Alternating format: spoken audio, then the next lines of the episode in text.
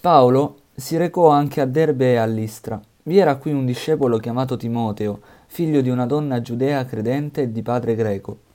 Era assai stimato dai fratelli di Listra e di Iconio.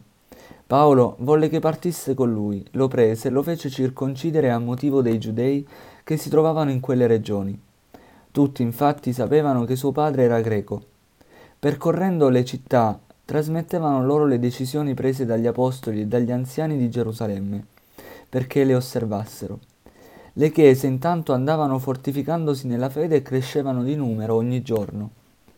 Attraversarono quindi la Frigia e la regione della Galazia, poiché lo Spirito Santo aveva impedito loro di proclamare la parola nella provincia d'Asia. Giunti verso la Misia, cercavano di passare in Bitinia, ma lo Spirito di Gesù non lo permise loro. Così, lasciata da parte la Misia, scesero a Troade. Durante la notte apparve a Paolo una visione. Era un macedone che lo supplicava, vieni in Macedonia e aiutaci. Dopo che ebbe questa visione, subito cercammo di partire per la Macedonia, ritenendo che Dio ci avesse chiamati ad annunciare loro il Vangelo.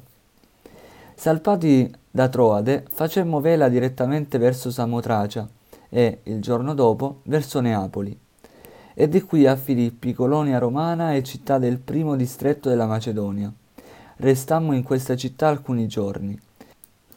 Il sabato uscimmo fuori dalla porta lungo il fiume, dove ritenevamo che si facesse la preghiera, e, dopo aver preso posto, rivolgevamo la parola alle donne là riunite.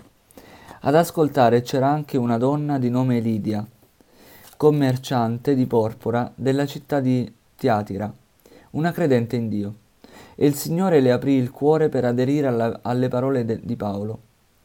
Dopo essere stata battezzata insieme alla sua famiglia, ci invitò dicendo, Se mi avete giudicata fedele al Signore, venite e rimanete nella mia casa, e ci costrinse ad accettare. Mentre andavamo alla preghiera, venne verso di noi una schiava che aveva uno spirito di divinazione. Costei, facendo l'indovina, procurava molto guadagno ai suoi padroni. Ella si mise a seguire Paolo e noi gridando, Questi uomini sono servi del Dio Altissimo e vi annunciano la via della salvezza. Così fece per molti giorni, finché Paolo, mal sopportando la cosa, si rivolse allo Spirito e disse, In nome di Gesù Cristo ti ordino di uscire da lei. E all'istante lo Spirito uscì. Ma i padroni di lei, vedendo che era svanita la speranza del loro guadagno, presero Paolo e Sila e li trascinarono nella piazza principale davanti ai capi della città. Presentandoli ai magistrati dissero, questi uomini gettano il disordine nella nostra città, sono giudei e predicano usanze che a noi romani non è lecito accogliere né praticare. La folla allora insorse contro di loro e i magistrati, fatti strappare loro i vestiti, ordinarono di bastonarli e, dopo averli caricati di colpi, li gettarono in carcere e ordinarono al carceriere di fare buona guardia. Egli, ricevuto quest'ordine, li gettò nella parte più interna del carcere e assicurò i loro piedi ai ceppi. Verso mezzanotte Paolo e Silla in preghiera cantavano inni a Dio, mentre i prigionieri stavano ad ascoltarli. D'improvviso venne un terremoto così forte che furono scosse le fondamenta della prigione Subito si aprirono tutte le porte e caddero le catene di tutti. Il carceriere si svegliò e vedendo aperte le porte del carcere tirò fuori la spada e stava per uccidersi, pensando che i prigionieri fossero fuggiti. Ma Paolo gridò forte Non farti del male, siamo tutti qui. Quello allora chiese un lume, si precipitò dentro e tremando cadde ai piedi di Paolo e Sila. Poi li condusse fuori e disse Signori, che cosa devo fare per essere salvato? Risposero Credi nel Signore Gesù e sarai salvato tu e la tua famiglia.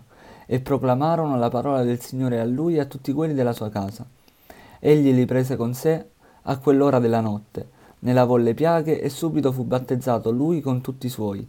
Poi li fece salire in casa, apparecchiò la tavola e fu pieno di gioia insieme a tutti i suoi per aver creduto in Dio. Fattosi giorno, i magistrati inviarono le guardie a dire rimetti in libertà quegli uomini. Il carceriere riferì a Paolo questo messaggio. I magistrati hanno dato ordine di lasciarvi andare, uscite dunque e andate in pace.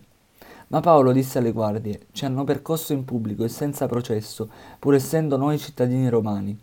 e ci hanno gettato in carcere e ora ci fanno uscire di nascosto. No, davvero. Vengano loro di persona a condurci fuori. E le guardie riferirono ai magistrati queste parole. All'udire che erano cittadini romani, si spaventarono. Vennero e si scusarono con loro. Poi li fecero uscire e li pregarono di andarsene dalla città. Usciti dal carcere, si recarono a casa di Lidia, dove incontrarono i fratelli, li esortarono e partirono.